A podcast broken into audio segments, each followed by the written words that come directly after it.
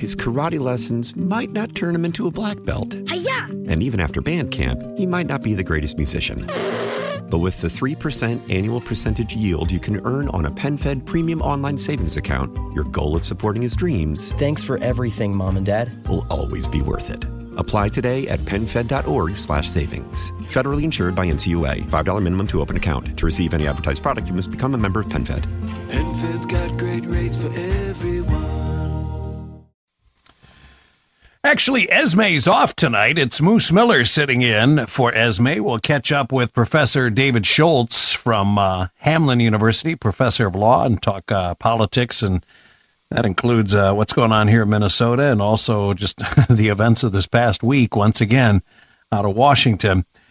So we'll do that starting up around 8:35. Right now, we wanted to welcome uh, a realtor who's out of the Houston area but has some ties here to Minnesota as our topic is about housing and housing inventory that's now being affected by things like what's going on in Puerto Rico and how many people are going to be leaving Puerto Rico to come here in the U.S. and find a place to live or rent or buy. Hurricane Harvey.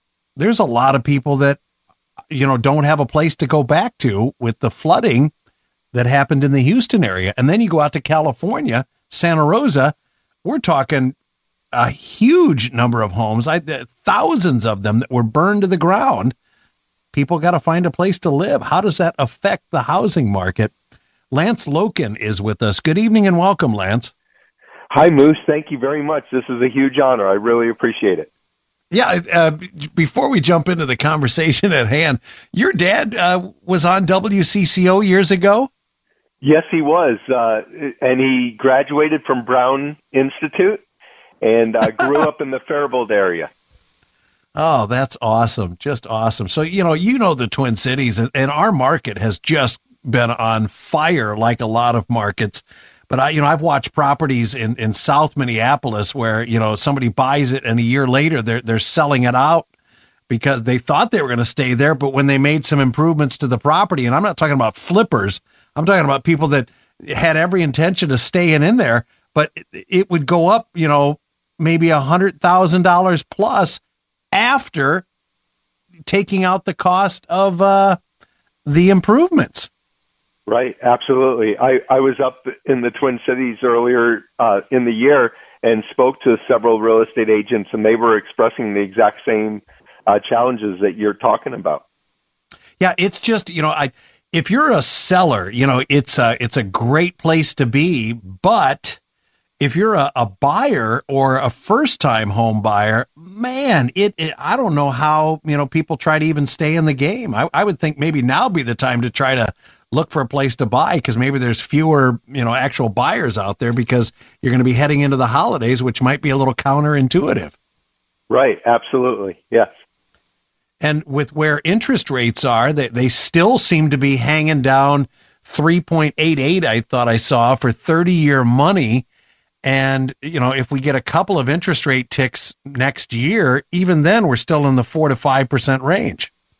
Right. And, and it's a great investment as well for right now, you know, because several years down the road, the interest rates are going to increase, the inventory is going to go up, and you'll be in the driver's seat. Yeah, as long as you're somebody that that can find a good buy and Yeah. isn't going to be somebody that gets, you know, pulled into a situation where you're maybe overpaying for a property just to get it and then if interest rates really take off, will you be able to sell it for what you bought it for? Right. Good point. You know, that that's the the fear that I have is two, three, four years from now, if interest rates are back. Because the first house I ever bought, it was in 1991. I had nine and a half percent interest, and I thought, man, that's awesome, awesome that I could get that rate. Because I, you know, I remember watching, you know, my my parents' uh, friends back in the uh, 80s. You know, when interest rates were, you know, 16, 17 percent, people were doing home deals. My my parents bought a house at an 18 uh, 18% rate in Wisconsin. So yes, I remember those days very well. Yeah, and, and people that don't understand this, if interest rates, you know, do continue to go up, up, up, up, up, the buying power of, of the buyers out there, the amount of money that they can borrow, that pool drops because Yes, you're now servicing more interest. So you have less money to really kind of throw at a property. And that's where I wonder where are we going to be in this housing situation five, six, ten years from now?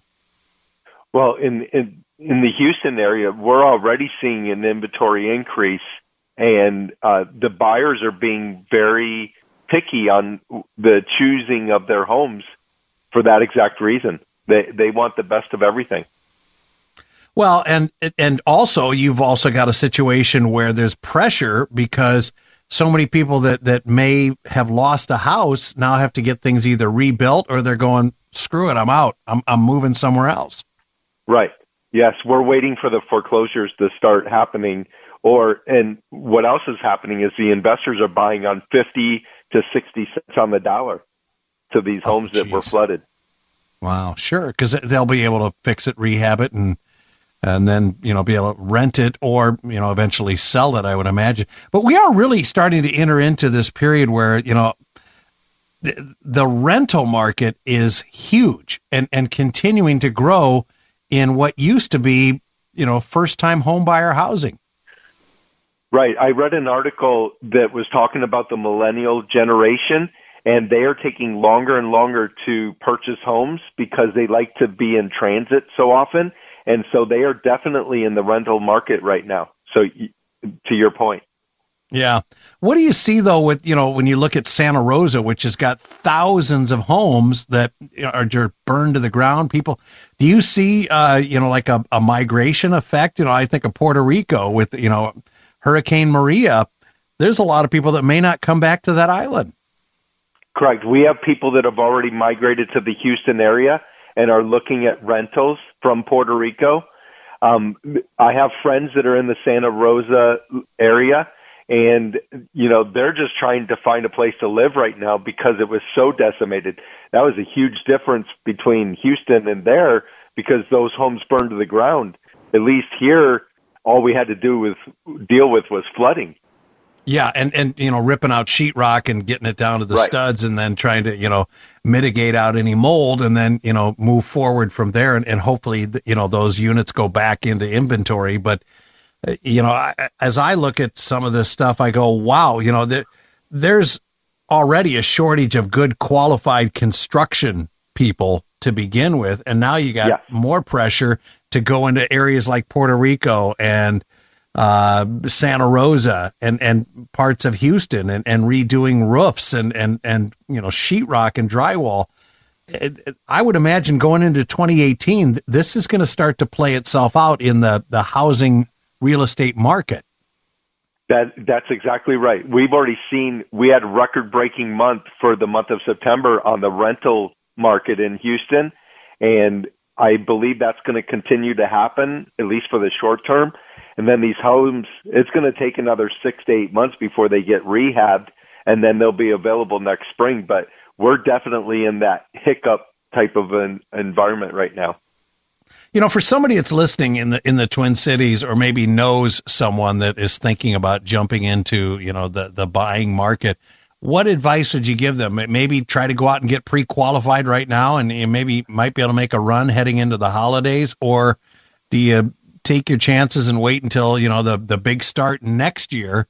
Uh, you know, when when a lot of new inventory will come online, probably here late February, early March.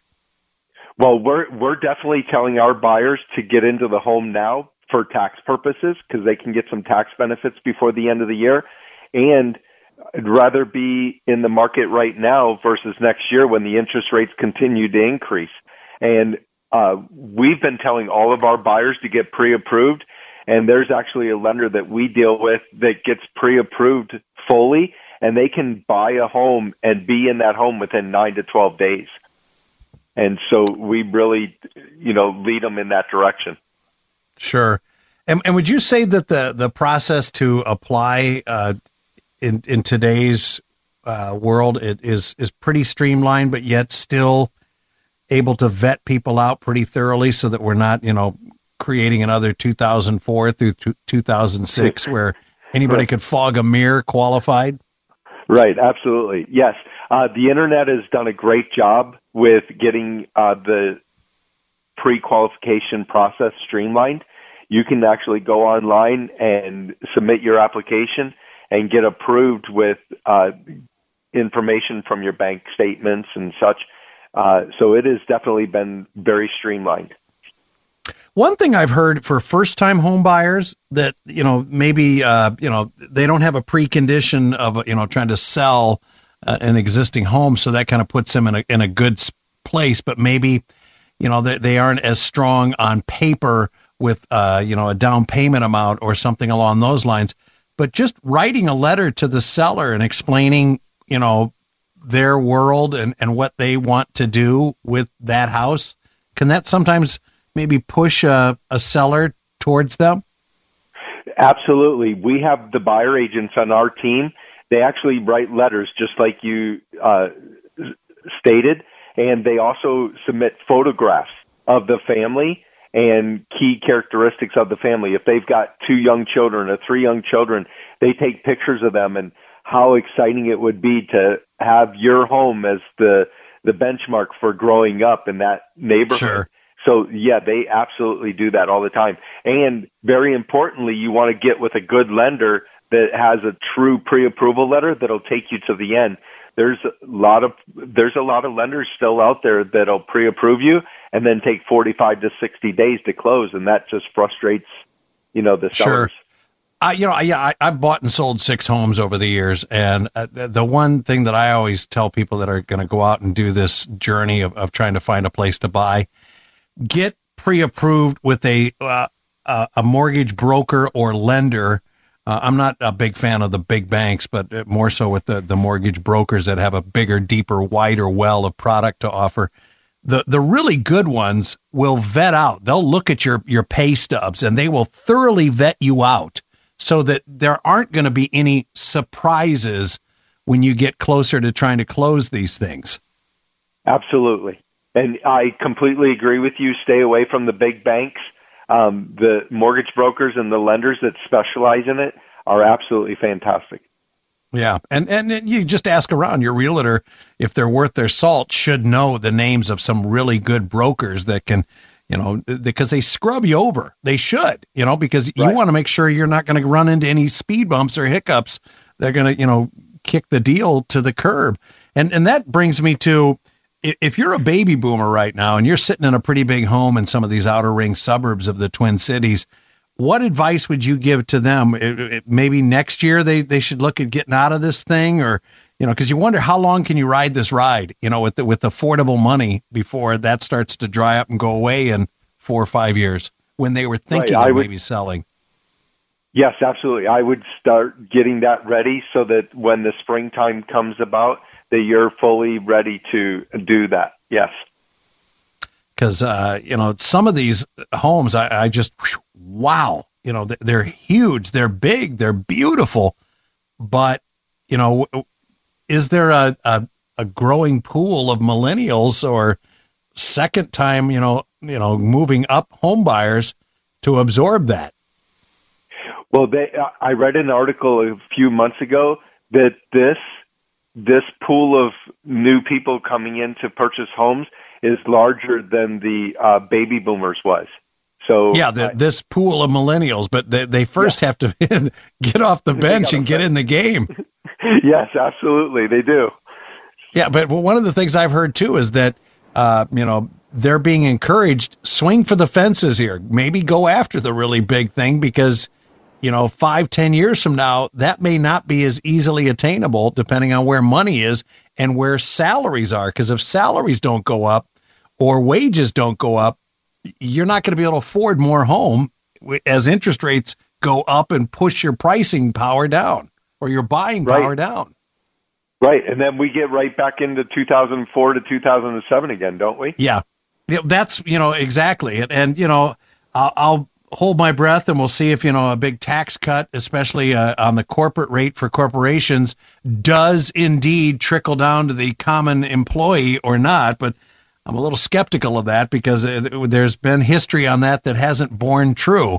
You know, when you look at the Reagan tax cut on corporations, uh, wages didn't go up that much, and in some cases, it, farther into that term of the Reagan years, wages actually started to pull back, and uh, yet there were big tax breaks granted. So, you know, does that bear fruit? I don't know, and it's going to be interesting, but. Uh, always a pleasure, and, and Lance, we certainly appreciate your time this evening here on WCCO. Yes, absolutely. Thank you so much. You've uh, given us some good food for thought here. It's 823 on WCCO. We'll check some weather, see how the tailgate uh, forecast is shaping up for tomorrow's Vikings-Ravens game. The uh, Gophers won today over Illinois 24 to 17. I'm Moose Miller sitting in tonight for Esme Murphy here on WCCO. Moose Miller in on this Saturday night for Esme Murphy here on WCCO. There's a new survey out about millennials and Generation Z. Those are the people that uh, are now just uh, coming of age. Generation Z. wow. Uh, when it comes to their preference on how they would like to communicate, most of the younger end of the millennial generation and the generation that's coming up behind them prefer to digitally. 65% of millennials and those in Generation Z would rather communicate with people digitally than in person. Uh, and that's globally. Here in this country, it's 73%. 41 or basically 42% of younger people think it's okay to text during a family dinner. 27% think that it's fine to text someone while having an in person conversation. Nothing drives me nuts more than that. It's like, really? I thought we were having a conversation here. And I just got done watching uh, Blade Runner 2049, I think it was. The, the woman that has uh, Ryan Gosling in it and Harrison Ford.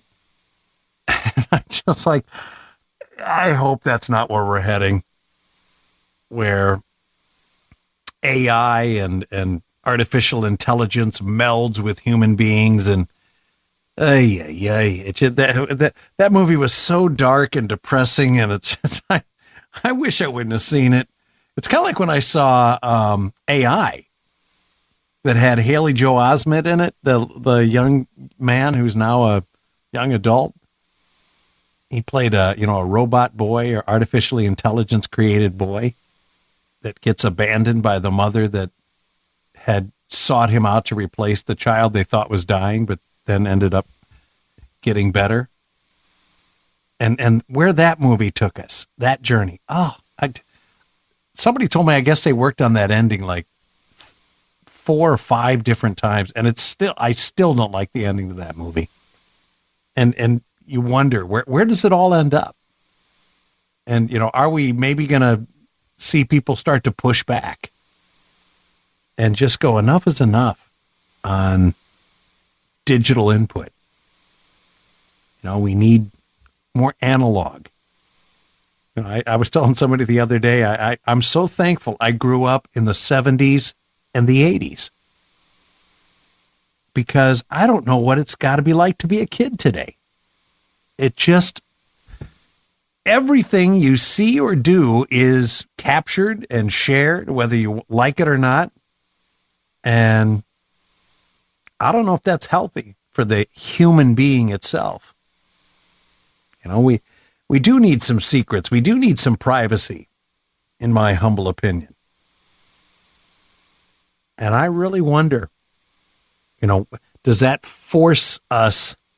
This is a pretty heavy, deep conversation, I realize, but you wonder as fast as things are going, and and I think we're going to see some really remarkable things here in the next several years when it comes to artificial intelligence and and just how rapidly that is growing and, and will it be for better or for worse? Is the jury's out on that, right? But you know the I love watching old Friends episodes because they're not all sitting on those couches in the coffee shop looking at their phones. just I remember that time, and you know I, I maybe you know you you start to get a little older, you start to ponder and think about those things, but I, I really am worried for what we're creating with kids that only have a screen in front of them all the time. And I know parents are, are struggling and wrestling with that as we speak. But anyway, we'll uh, we'll check that WCCO weather forecast and see how we're looking for tailgate weather tomorrow for the Vikings and the Ravens next year on WCC. Welcome to Play It, a new podcast network featuring radio and TV personalities talking business, sports, tech, entertainment, and more. Play it at play.it. Always enjoy visiting with our next guest here, Professor David Schultz, Professor of Law, Hamline University, who uh, usually sits in with Esme Murphy here on WCCO. Good evening and welcome, Professor. Thank you for having me, Moose. How are you doing tonight? I'm doing good. I got to tell you, I you know, as I was getting ready for our segment tonight, the, the one thing that that really was rolling around in my head was General Kelly, and I I wonder if he's sitting around this weekend going, man, I stepped in it when I threw out that empty barrel comment. Um, I I I now tripped into the the level of what the president gets back and forth on a daily basis and, and trades in. And and I think he, he really in my eyes, re- reduced his value in currency uh, with regard to a moral compass and the truth. Because I've always had profound respect for that man, but when I saw him head down that path on going after the uh, congresswoman, I thought, don't get into this. That that's not your world. The way he explained the the soldiers and and being brought back and and the honor guard and the the remembrance and and and wrapping them in a shroud. That was all such powerful, poignant, great things to remind us of. But to then head down that other path, I just thought you're way out of your what you should be doing. You know, it's interesting. I had very similar thoughts because among I think the best people in the Trump administration is, is General Kelly, who I think yeah um, just you have to respect him in so many different ways, and then even if you don't respect you know even if, if even if you didn't have enough respect for him, you also have to keep in mind that he also lost a son in the you know you know a, you know a yeah. son, and so so for on so many grounds you know he's a hero. He's a hero. His family's a hero, and what bothered me with this whole story here is the fact that he he knows also that Obama going back to it, Obama actually did contact service members. Actually, I think did a pretty good job in trying to, uh, you know, honor our hero, you know, our fallen heroes. And I think you're right. He he went down this path that he didn't need to do, and you sort of felt like he had to eat up a lot of his own integrity in the process yeah. to keep his job.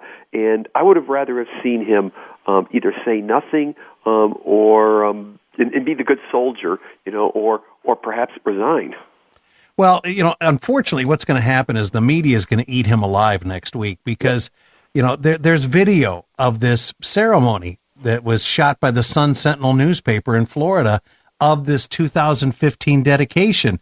And nowhere on that tape is, is this congresswoman bragging about getting the funding. I know. And it, it's just, it, it's, he didn't need to do that. Mm-hmm. And and I hope to God he stays there with Trump because we need him there.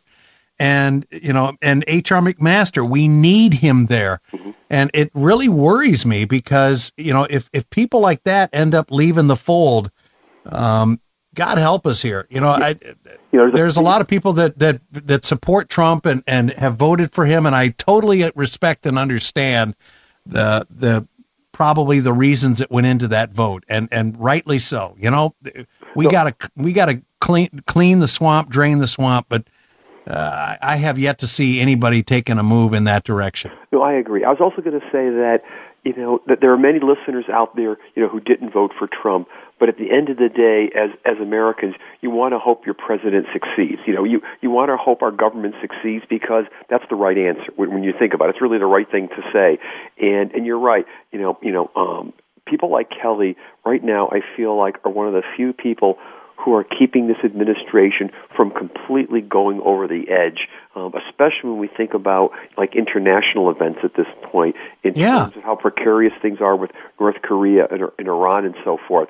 And so I wanted to succeed, but I just have this feeling. I think you're right that what we're going to see in the coming week here um, is just incredible battering of his integrity, and you sort of wonder if he now is going to be like like Jeff Sessions is, like Rex Tillerson as Secretary of State, where yeah. Gonna, one of my students called it this week. Um, they're zombies. You know, they're you know they're, they're they're like the living dead. You know, in the administration, and you worry that Kelly's going to go that route too.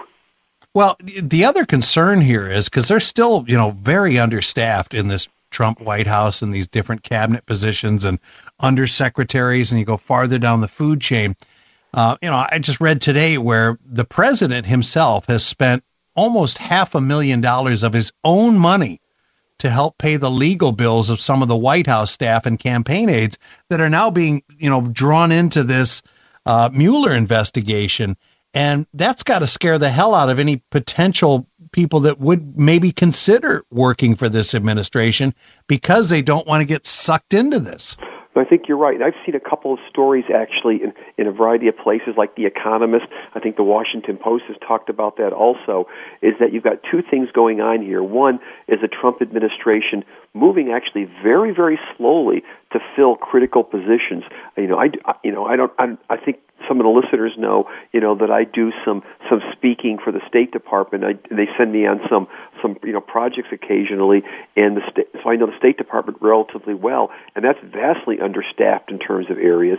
Um, so one, he's not filling them, but B, there is this reluctance right now. I think for many people of, of getting sort of caught in you know, almost like a meat grinder or something like that um, in terms of what's happening. And so, so I think this is going to hobble his administration, you know, you know, for quite a while. And one of the things that, that I'm still not seeing after almost 10 months in office is is his administration learning from past mistakes, going through the learning yeah. curve, and getting better at what they're doing.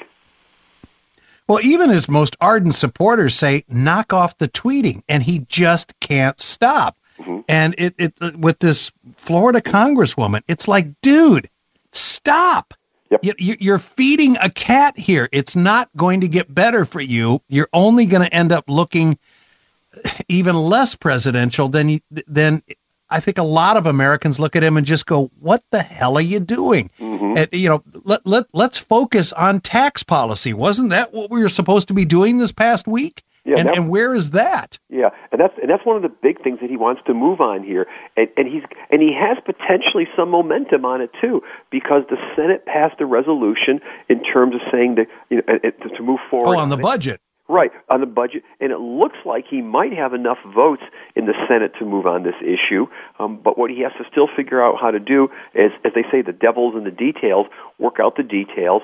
But what seems to happen, I mean, think, Look what we've seen before. As soon as he gets close on a deal, he starts to fight with the people he's closest to. And so, for example, you know, we know he's been picking on uh, recurrently Mitch McConnell and Speaker Ryan. Um, he looked like he had a deal with the Democrats on DACA and a couple other things. He's he at the last minute he sort of picks on them or picks a fight. This week it looked like the Republicans and Democrats did what they're supposed to do. What was it? Twenty was it twenty one senators, wherever the number was, said they had a deal on a fix for Obamacare, and the Trump administration doesn't seem to want to go along with that. He just seems to be alienating at the point where he's just about to get success.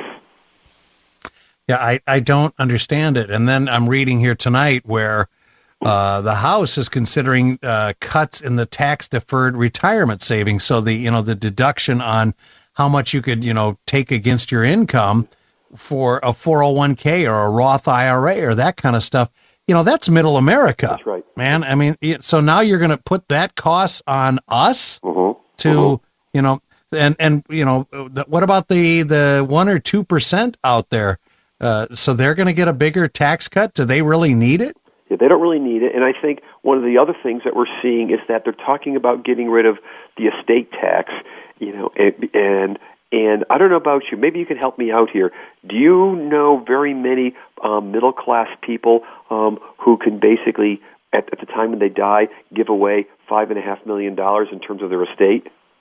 Uh, only farms, only family farms that I know of, and Yeah. and you know, and that's you know, a six million dollar farm is a is a pretty good size operation. I mean, that's a lot of ground. That's it is. uh, it is. It is. you know, But- you're but- talking you know thousand plus, uh, probably closer to two thousand acres, depending Right. on how But the much point the, is, the price of ground very- is going. Yeah, we're looking at very few people affected by it. It's the same thing. A, a tax cut that doesn't really benefit the middle class. The you're right. The, you know the, the one that you were talking about doesn't benefit the middle class. There's very little out there that's really benefiting the middle class in terms of the tax policy he's talking about. And these are the people you know, these sort of the struggling, you know, middle class, maybe say the lower working class.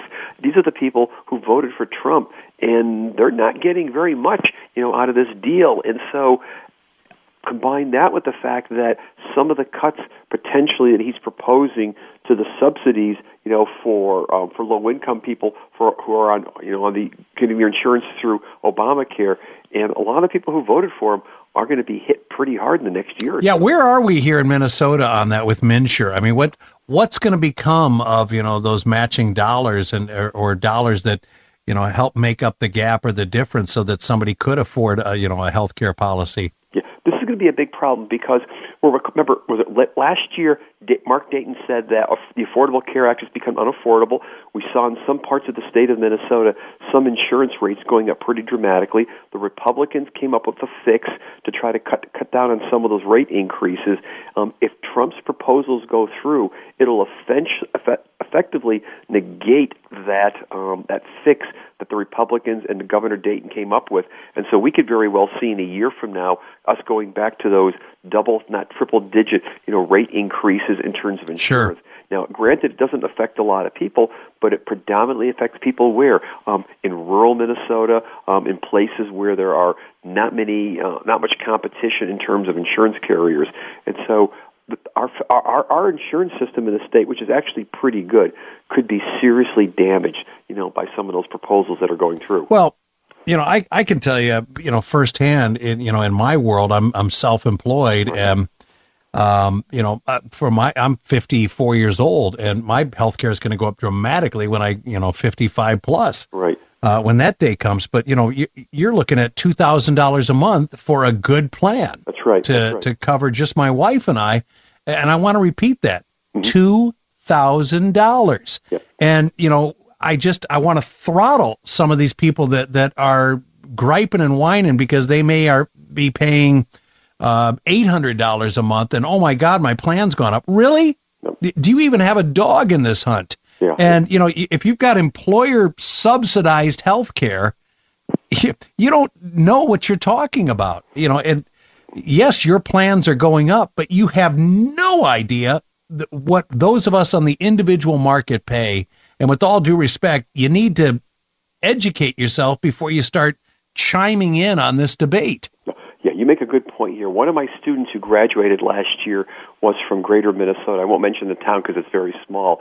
And her father was a, had a small farm, and she was talking about her father. Um, her father, mother, her, and like one, I call her sister.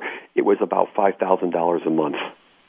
Yeah, Just because the they're they're and- buying it on the individual market. Exactly. You know, wh- why can't I get a chance to buy into uh, a government plan Mm-hmm. like uh, what what our Senate staff is allowed to participate in, or uh, you know, if you're retired from a, a government job.